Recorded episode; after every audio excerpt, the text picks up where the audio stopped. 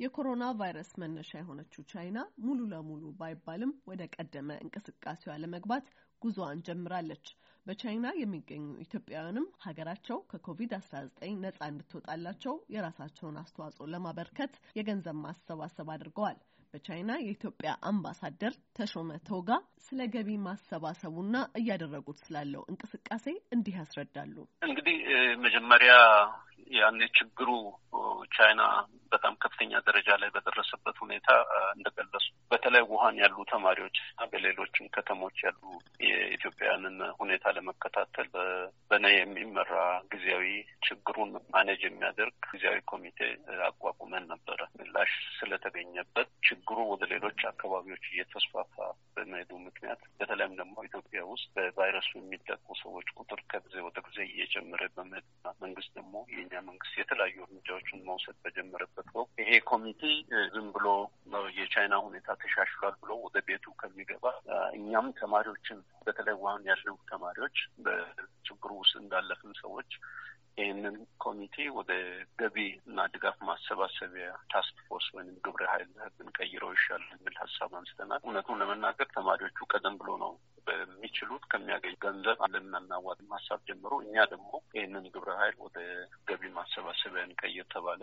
የሁላችንም ሀሳብ አንድ ላይ ገጥሞ እስካሁን ድረስ task force ኡ የተማሪዎችን ሁኔታ የሚከታተል ከተማሪዎች ገቢ የሚያሰባስብ ስድስት አባላት ያሉት ሁለተኛ ከኛ ኤምባሲ እና ሶስቱ ቆንስላ ጽሕፈት ቤት ኃላፊዎች ያሉበት እንደዚሁም ደግሞ የ community ተወካዮች ያሉበት ሀያ ሶስት አባላት ያለንበት ግብረ ኃይል ነው የተቋቋመው። ወይም ያንኛው ግብረ ኃይል ወደዚህ ቀይረነዋል ሰዎች ጨምረን። የመጀመሪያ ዙር ጥረታችን የነበረው በተቻለ መጠን እኛ ከራሳችን እንጀምር በማለት ከ community ከዎች እና ከዲፕሎማቶች ዲፕሎማቶቻችን ያው የአንድ ወር ደሞዝ እንደ ሌሎች ዲፕሎማቶች ከመልቀቅ በዚህ ድጋፍ አድርጓል። ግን ከዛ በተጨማሪም ከ community ጋር የተወሰነ ድጋፍ ለማሰባሰብ ጥረት አድርገናል።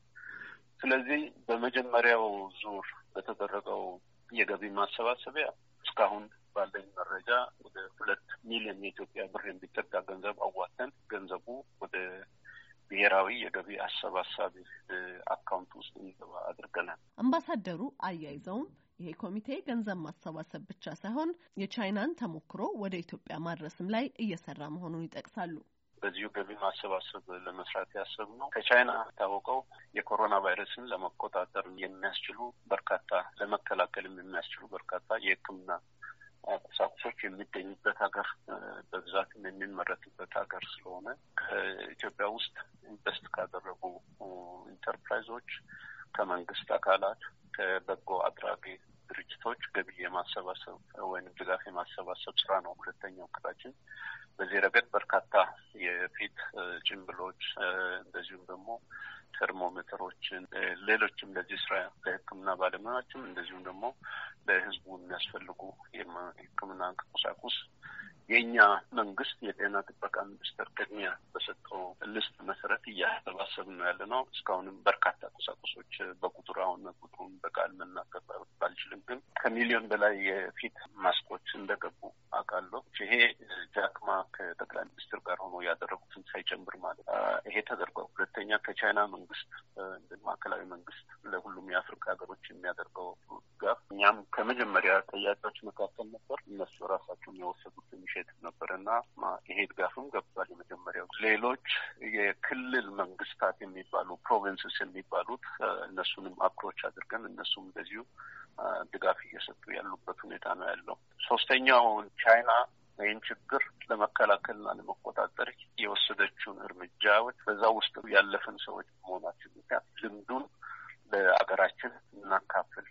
በተለይ ተማሪዎች፣ PhD ተማሪዎች፣ ሌሎችም ተማሪዎች በሕክምና ስራ ላይ ያሉ ወገኖች አሉ፣ በውስጡ ያለፉ ልጆች አሉ እና ቤተሰቦቻችን ለጓት እድሉ ሲገኝ ደግሞ በመገናኛ ብዙኃን በተደራጀ መንገድ የቻይና መንግስት ህዝቡና የሕክምና ባለሙያዎች እንደዚሁም ደግሞ መገናኛ ብዙኃን እርዳታ ሰጪ ድርጅቶች አንድ ሆኖ እንዴት ነው ይህን ስራ በጋራ የሰሩት የሚል ልምድ አምባሳደር ተሾመ ቶጋ በቻይና የሚገኙ አስራ አምስት የሚሆኑ ኢትዮጵያውያን ተማሪዎች በኢትዮጵያ መንግስት የተመደበልን የሁለት ወር የገንዘብ ድጎማ እስካሁን አልደረሰንም የሚል ቅሬታ አቅርበዋል ስንል ላነሳንላቸው ጥያቄ ተከታዩን ምላሽ ሰጥተዋል። መጀመሪያ ባቀረብነው ጥያቄ መሰረት የተመዘገቡ ሶስት መቶ ናቸው። ለሶስት መቶ በጀት ጠየቅን፣ ተፈቀደ፣ ክፍያው ተፈጸመ። ሶስት መቶን እንዳገኙ አረጋገጥን። አሁን አስራ አምስት ወይም ሀያ የሚሆኑቱ አዲስ የመጡ ጥያቄዎች ነበሩ። እነሱን ጥያቄ ለውጭ ጉዳይ አቅርበናል። ዞሮ ዞሮ ገንዘብ ሲፈቀድ ነው እኛ ዝም ብለን መክፈል አንችልም። ስለዚህ ጽሁፍ ፈቃዱ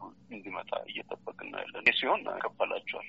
አምባሳደሩ አያይዘውም ተማሪዎች እንዲታገሱ ጥሪ ያቀረቡ ሲሆን ገንዘብ ልገሳውን በተመለከተ የሁለተኛ ዙር የገቢ ማሰባሰቢያ ለማድረግ እየተዘጋጁ መሆኑን ገልጸዋል። ለአሜሪካ ድምጽ ሬዲዮ ኤደን ገረመው፣ ዋሽንግተን ዲሲ